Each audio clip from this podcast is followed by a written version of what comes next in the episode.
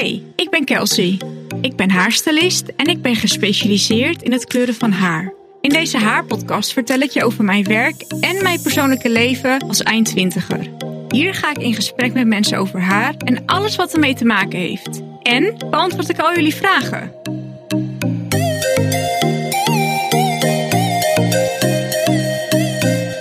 Hallo allemaal, wat leuk dat jullie uh, weer naar me luisteren. Ik zit uh, vandaag hier uh, gezellig met mijn vader slash... ja, wat ben jij eigenlijk? Nou zeg. nee, lekker een podcast op te nemen. Ik zit hier met een lekker kacheltje aan en een, een dekentje. En we hebben zojuist eventjes aflevering 2 afgeluisterd. Maar dat was best een technische af, aflevering. En ik was daar dus best wel aan het hakkelen.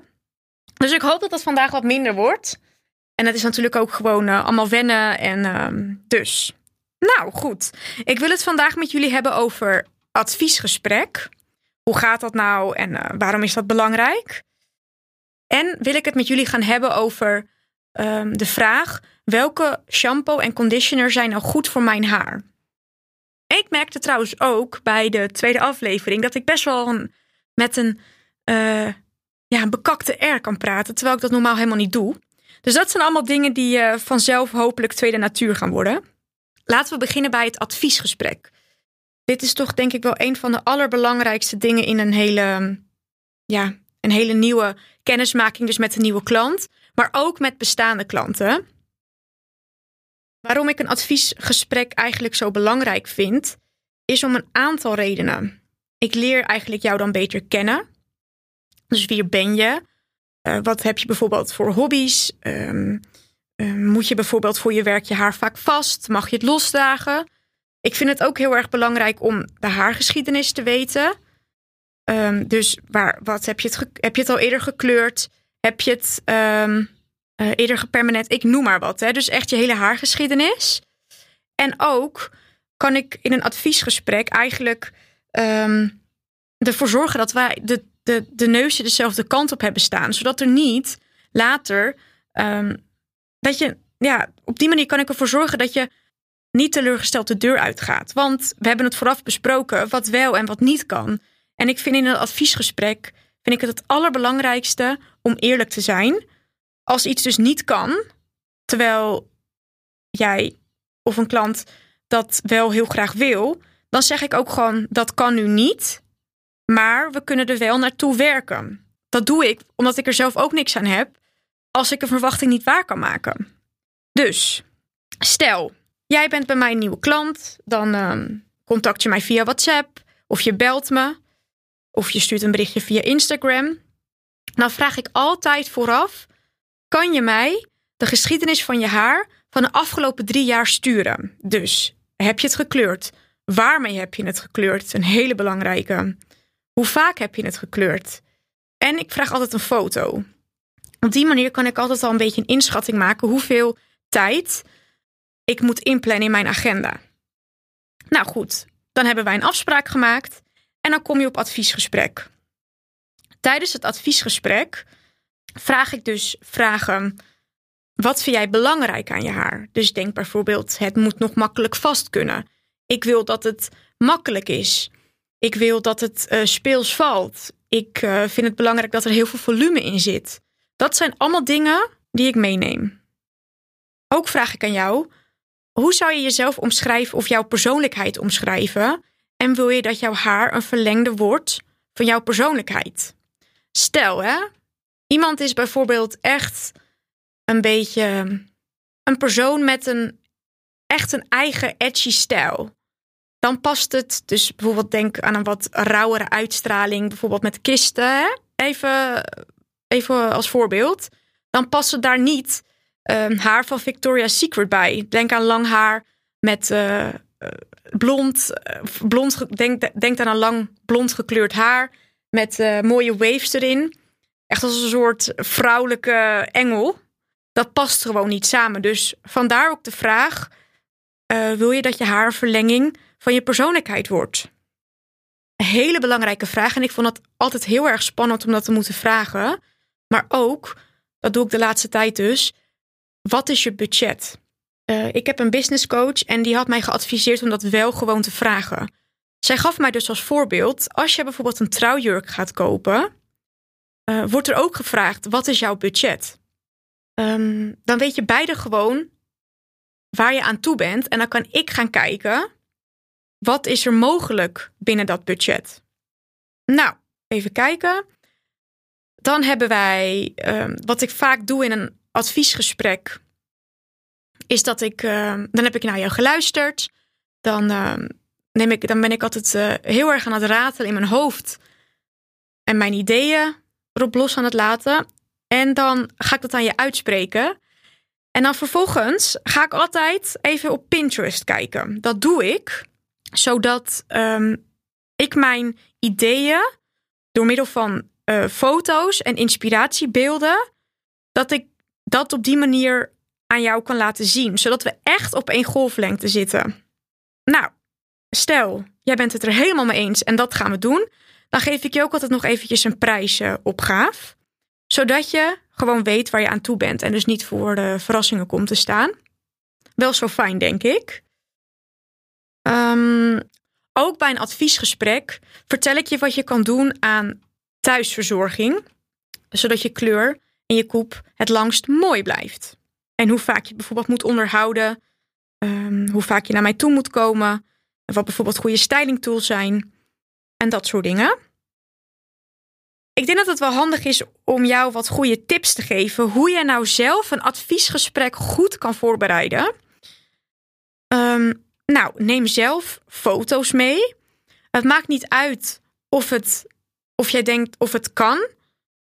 Maar dat zeg ik wel tegen je. Maar dan heb ik een idee waar jouw gevoel naartoe gaat. En dan kunnen we samen bekijken van, kan dit of kan dit misschien in de toekomst?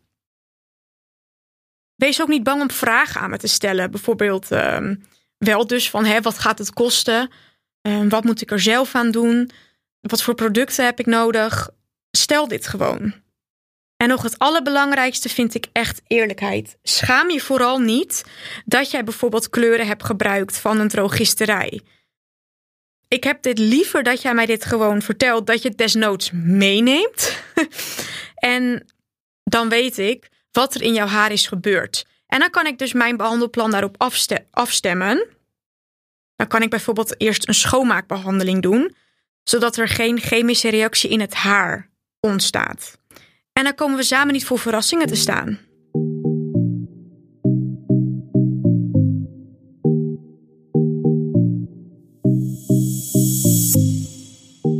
We gaan uh, door naar de tweede vraag. Ik krijg namelijk een hele hoop vragen, zowel van klanten als superleuk van jullie berichten via de DM op Instagram.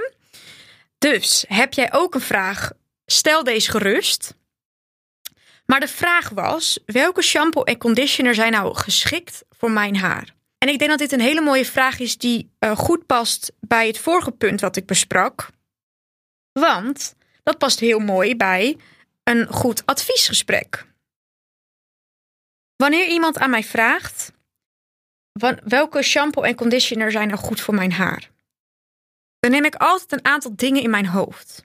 Bijvoorbeeld, wat heb je nodig? Of wat heeft jouw haar nodig? Eigenlijk een betere vraag. Is je haar, haar bijvoorbeeld gekleurd? Is het um, juist, heeft het juist hydratatie nodig? Heeft het bijvoorbeeld proteïne nodig? Um, heb je een gevoelige hoofdhuid? Maar ook bijvoorbeeld van wat voor geur hou je? Want dat is ook wel heel erg belangrijk. En daar baseren klanten toch ook echt wel hun keuze op ook is het heel erg belangrijk. Ook vind ik het heel erg belangrijk om te kijken. Wat zou je willen als eindresultaat? Heb jij bijvoorbeeld krul, dan kan jij weer andere producten gebruiken dan dat je echt heel stijl haar hebt. Bijvoorbeeld met krul heb je veel meer hydratatie nodig en heb je veel meer behoefte om dat pluis een beetje te temmen. Maar met bijvoorbeeld stijlhaar heb je juist lichtgewicht producten nodig die juist extra volume geven. Ook is het heel erg belangrijk dat ik samen met jou ga kijken. Uh, wat doe jij veel met styling? Als jij heel graag jouw haar bijvoorbeeld met de krultang of met de stijltang um, doet, is het sowieso altijd, even een side note, is het heel erg belangrijk om een heat protector te gebruiken. Met het gebruik van een krultang wil je juist dat het niet uitzakt. Dus dat het, dat, dan wil je niet dat jouw shampoo, jouw conditioner je haar heel erg verzwaart. Dan zou je eerder gaan voor producten die extra volume geven en die dus heel erg licht gewicht zijn. Wat ik ook vaak adviseer is een mengeling te gebruiken. Denk bijvoorbeeld aan een shampoo eh, met extra hydratatie en een conditioner met extra proteïne. Eventjes als voorbeeld. Maar op die manier heb je twee vliegen in één klap. En voeg je dus juist de bestanddelen die je haar nodig hebt, voeg je eigenlijk toe in één um, verzorgbeurt. Wat, ook wel, um, wat ik ook veel zie in de praktijk, is um, dat mensen op een gegeven moment zeggen: Ja, Kels, ik gebruik nu al best een tijd uh, deze verzorgende producten. Maar ik merk gewoon dat mijn haar bijvoorbeeld er vet van wordt. Of dat het, het, het, het werkt gewoon niet meer zo lekker. En dat kan dus ook dat uh, op dat moment jouw haar en jouw hoofdhuid dus weer behoefte heeft aan iets anders. Dus als je dus heel lang hetzelfde gebruikt, kan het zomaar zijn dat het ja, op een gegeven moment dus niet meer werkt. Dus uh, wees vooral niet bang uh, om dit aan mij te vragen. En dan kunnen we samen kijken naar een oplossing. Ik dacht ook, misschien is het wel heel erg uh, fijn om jullie nog wat meer te vertellen over uh, gekleurde shampoos. En dan in het bijzonder een zilver, dus een paarse shampoo, een blauwe shampoo en een groene shampoo. Ja, ja, echt een groene shampoo.